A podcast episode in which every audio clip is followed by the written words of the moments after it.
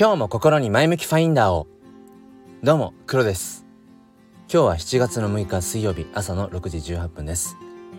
うんなんか朝から雨がぱらついていてなんか梅雨明けはしたんだけれども今なんかあれですか？台風とかの影響でなんだかねうん変な 風が吹いていますね。ということでえっ、ー、と今日はですねあのー、NFT が僕に教えてくれたことというお話をしていきたいと思います、えー、よければお付き合いください。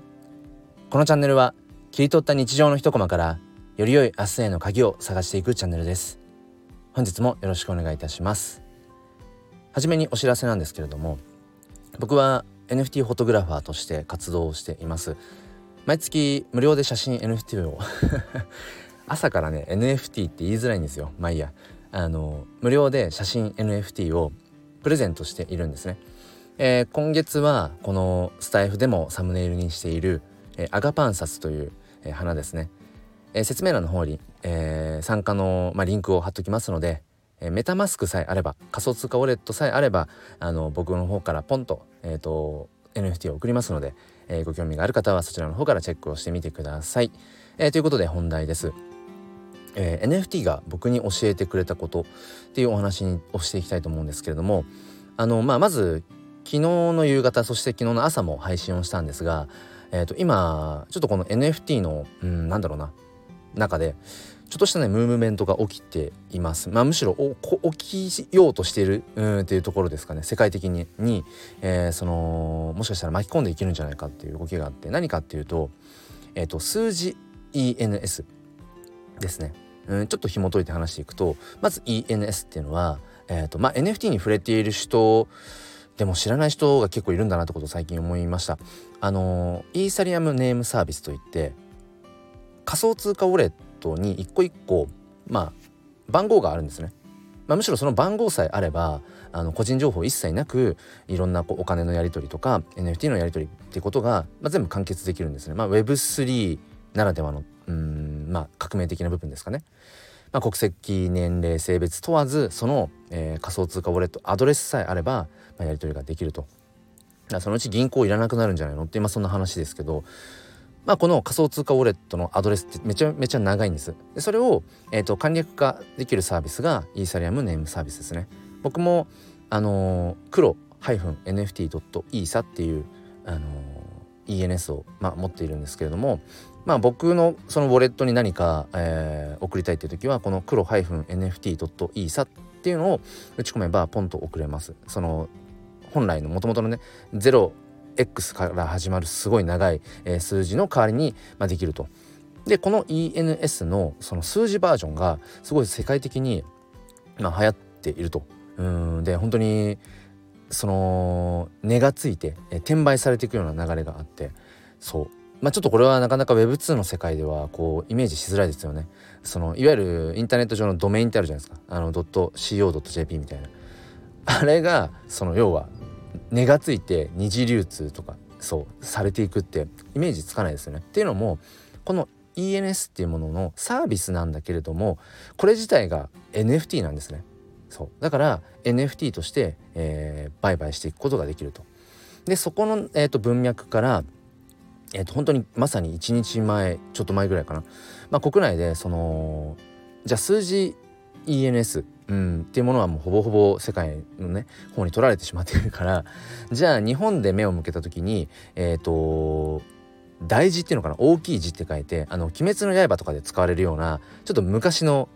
123とか数字あるじゃないですか、うん、あのご祝儀とかに書くような。であれ結構かっこいいって感じる人多いんじゃないかなと思うんですでこれもかっこいいっていうのはなかなか普段使わないからっていう、えー、希少性もあると思うんですけどもでじゃあこの大事を使ってでさらに言うと大事の中の新字体って方らしいんですよね。それを、えーと、使って要は関数字的な感じで、え、ENS を、まあ、やっていったらこう盛り上がるんじゃないかって言ってで一番その ENS で、えー、短いのが3桁なんですね3桁。で4桁5桁6桁ってなっていくにつれて、まあ、だんだんだんだんその年契約とかその契約年数にもよるんだけれども、まあ、価格が桁が多くなればなるほど安くなっていくと。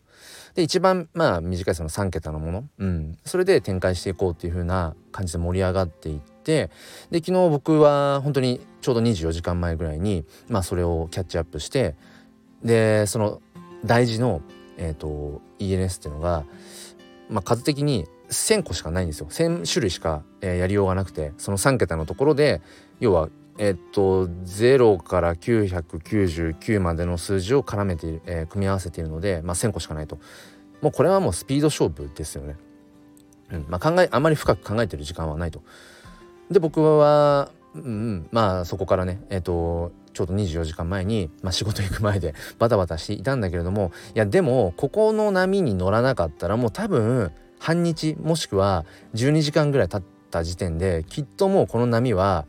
何だろうなもう自分の目の前から去っていると。で遠くの方に行っちゃっていてもうその波に乗りたいと思ってももう多分乗れなくなっちゃうって思ったので、えー、もう急いで まあこうその ENS をね発行して僕は自分の、まあ、ゆかりのある数字で793っ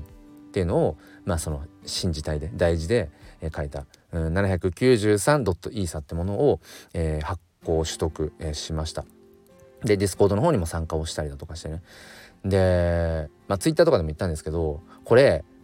なんていうの結局この NFT とか Web3 クリプトの世界で深く考えすぎたらもうダメなんですよね。結局本当に数時間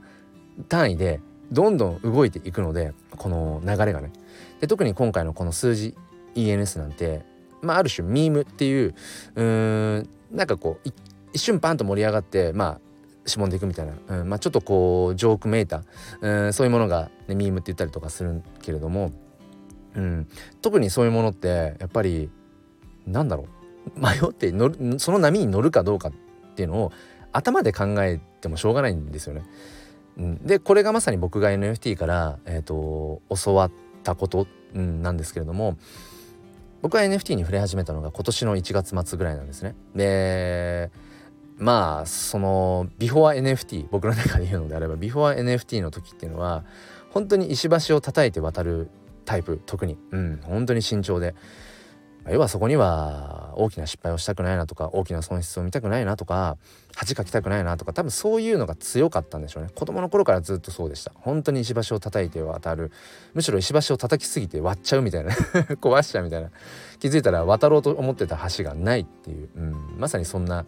割と人生だったんですよね、まあ、ただそこに特にうん悲観したこととかうん後悔をしてきたわけじゃないんだけども、うん、なんかねどこかできっとそんな自分じゃない自分になりたいみたいなとこもあったんでしょうね。そう。結局いろんなことがね二番煎じ。誰かの誰かが見た景色をまた伝え聞きしてから見に行くみたいな、うん、なんかそれはやっぱりちょっとうんおさらばしたいなみたいなところがあったんでしょうね。で NFT に出会ってその速度感。まあそれはそうですよね。今本当に時代の最先端を行くところでまだまだ NFT を持ってる人自体が日本国内でもまあ1万人いないと、うん、8,000人から9,000人なんじゃないかと言われていて、まあ、超超超スーパーアーリーなわけですよね。まだまだ言っても。うん。まあ、ここ最近そのクリプト忍者パートナーズ CNP をきっかけに割とこの NFT を買い始めたいわゆるその初心者の方々っていうのも増えてきたなってことを感じるんですけどもとはいえまだまだやっぱり実際 NFT に触れた買ったことがある所有したことがあるって人は本当に少ない。ごく一部。先日 Twitter でちょっとアンケートを取ったんです、えー、NFT を持っていない方に質問ですということでその理由は何ですかって言って、まあ、いくつか項目だったんですけども一番多かったのがそもそも NFT って何っていうのが一番多かったです、うん、で次に多かったのが知ってはいるんだけども実際その買うところまでの、えーと、いろんな準備、うん、その辺がちょっと手間があると。だからなかなか重い腰が上がらない。